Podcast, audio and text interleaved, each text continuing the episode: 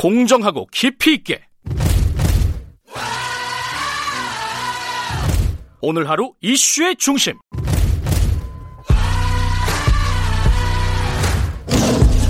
김경래의 최강 시사.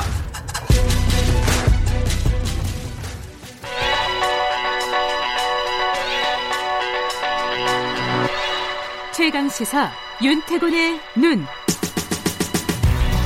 네, 윤태곤의 눈 의지와 전략그룹 더모아의 윤태곤 정치분석실장 나와 계십니다. 안녕하세요. 네, 안녕하세요. 어제 어, 대선 주자 지지율 1, 2위 네. 후보가 만났습니다. 그렇죠. 여당 당대표 후보하고 여당 소속 경기도지사 뭐 만난 게 이상한 거 아니죠. 예. 김부겸 당대표 후보하고 이재명 지사도 얼마 전에 만났는데 그러니까 근데 어제 만남이 주목받는 건 차기 지지도 1, 2위끼리 본 거니까요. 네. 이게 두 사람이 원래 좀 정치적으로나 개인적으로나 뭐가 있나요? 별로 인연이 없어요. 그러니까 이낙연 후보는 기자 출신으로 정치권에 김대중 대통령한테 이렇게 발탁돼서 입문해가지고 총선 전에는 지역구가 호남이었지 않습니까? 이번에 네. 동로가 됐지만은 그리고 그 이후엔 전남 도지사 지내다가 총리가 됐고 이 지사는 음. 법조인 출신으로 성남시장 거쳐서 경기도지사가 됐고 음, 출신 학교도 다르고 이 후보가 총리 재임 시에는 업무 관계로 좀 만났다고 하고 음, 두 사람 간 회동은 이 지사가 이제 성남시장 시절에 2017년 2월 대선 네. 후보 경선 때 전국 순회하면서 전남 도지사실에서 만났다. 음, 3년 5개월 만이다. 음, 뭐 둘이 뭐 안 친하네요. 이게 사이가 나쁘다가 아니라 아. 별로 뭐 친할 일이 없다는 거죠. 인연이 없다. 네, 그래서 예. 어제 회동도 한 20분 했다는데 어, 공개 10분, 비공개 10분. 두 사람이 이제 일정이 빡빡한 사람들인데 네. 조율을 해서 만난 것 치고는 짧죠. 짧았다. 네. 어, 짧지만 어쨌든 어떤 얘기가 뭐 나왔습니까? 덕담. 덕담들. 그렇죠. 이 지사가 먼저 총리로 재임 중이실 때 워낙 행정을 잘해 주셨다. 경험도 많으시고 행정 능력도 뛰어나서 문 대통령님의 국정을 잘 보필해 국정을 이끌어서 국민의 한 사람을 고맙게 생각한다. 그 이낙연 후보는 최대 지자체인 경기도가 지사님의 지도 아래 때로는 국정을 앞장서 끌어주고 여러 정책을 제안해 주셨다. 앞으로 한국판 유리를 포함해 국난 극복에 지자체와 국회가 혼연일체가 됐으면 한다. 이좀 외교적 만남 같은 느낌 안 드세요? 양국 정상이 만난. 그렇죠. 근데 이제 좀 신경전도 보인 게 그래요? 이 지사가 이제 이런 이야기를 했어요. 총리 재임 시절에 정말 잘 됐던 것 같다.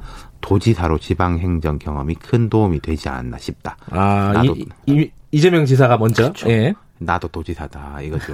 지방 행정 경험이 앞으로 예. 국정에 도움이 될 거다. 이러니까 이낙연 후보가 기간이 짧아서 얼마나 도움이 됐겠습니까마는 없었던 것보다는 도움이 됐습니다.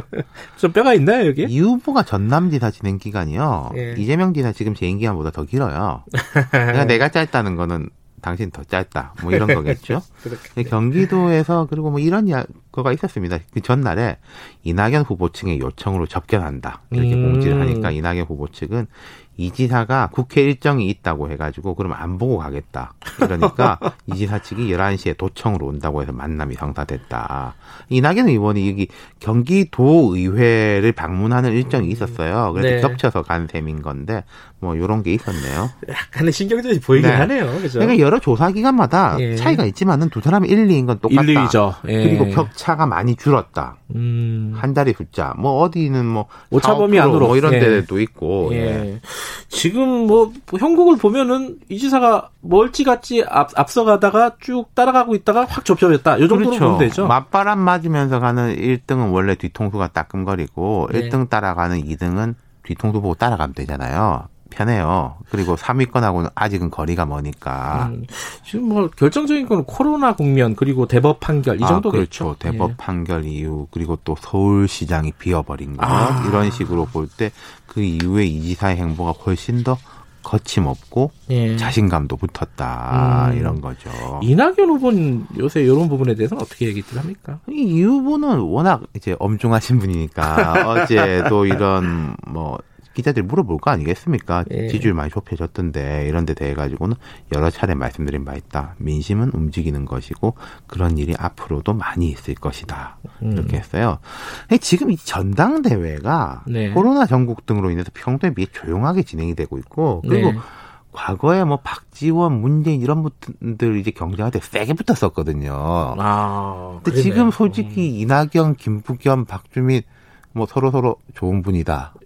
뭐, 뭐 이러고 있는 거잖아요. 어, 예. 경쟁자인데 그런 느낌이 별로 예, 없죠. 그러니까 이게 전대가 예. 별로 흥미가 없고 그러다 보니까 뭐 이낙연, 어, 이재명 이런 쪽에 관심이 쏠리는 건데 자 그럼 음. 오늘 이 후보 입장에서 조금 보자면은 전대 이후에 뭔가 본격적 시동을 걸 것 같아요. 음. 진당대 기간 동안은 전당대는 이긴다고 보고. 예. 좀 만약에 뭐 전당대에서 떨어진다면은 뭐 아주 어려워지는 것이고 예. 근데 이 후보 진영에서는 당선 가능성을 높게 보고 있으니까 예. 당선된 이후에 즉 당 대표가 된 이후에는 지금과 좀 다르다 음, 이런 거죠. 진짜 어떻게 달라질까요? 자 대표가 된다면 이게 가정법이고 섣부른 이야기인데 양날의 검입니다.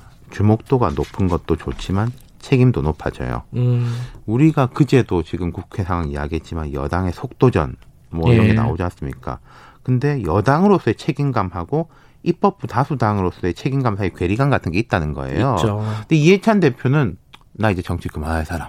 좀 부담스러운 것도 내가 해놓고 가겠다라는 식의 이제 생각인 음. 것 같은데 이낙연 후보는 다르잖아요 당 대표 되면은 그렇죠. 당 대표도 어떻게 보면 진검다리인데 음, 이 조기숙 전 홍보수석이나 조금 전에 이제 주호영 원내대표 이야기했지만 주진영 열린민주당 최고위원 같은 범여권 인사로 꼽히는 사람들도 현재 정부 여당에 대해서 좀 비판적 목소리를 높이고 있다. 네. 그리고 야당에서 기대하는 것도 이낙연이 오면 이해찬 때하고는 좀 다를 거다. 그 사람은 음. 이렇게는 못할 거다라고 하는데 그럼 이낙연 민주당 대표가 됐을 때 좀 방향 전환을 할 것이냐? 음흠. 아니면 지금 같은 분위기 가속을 붙일 것이냐? 그게 어떤 건 선택을 해야 돼요. 근데 좀 음. 선택하기 쉽지 않을 거다. 쉽지 방향 전환한다면은 지지층한테 이제 좀 네. 따끔거릴 것이고 가속을 붙인다면은 중도층. 알겠습니다. 예. 윤태곤의 눈이었습니다. 고맙습니다. 감사합니다.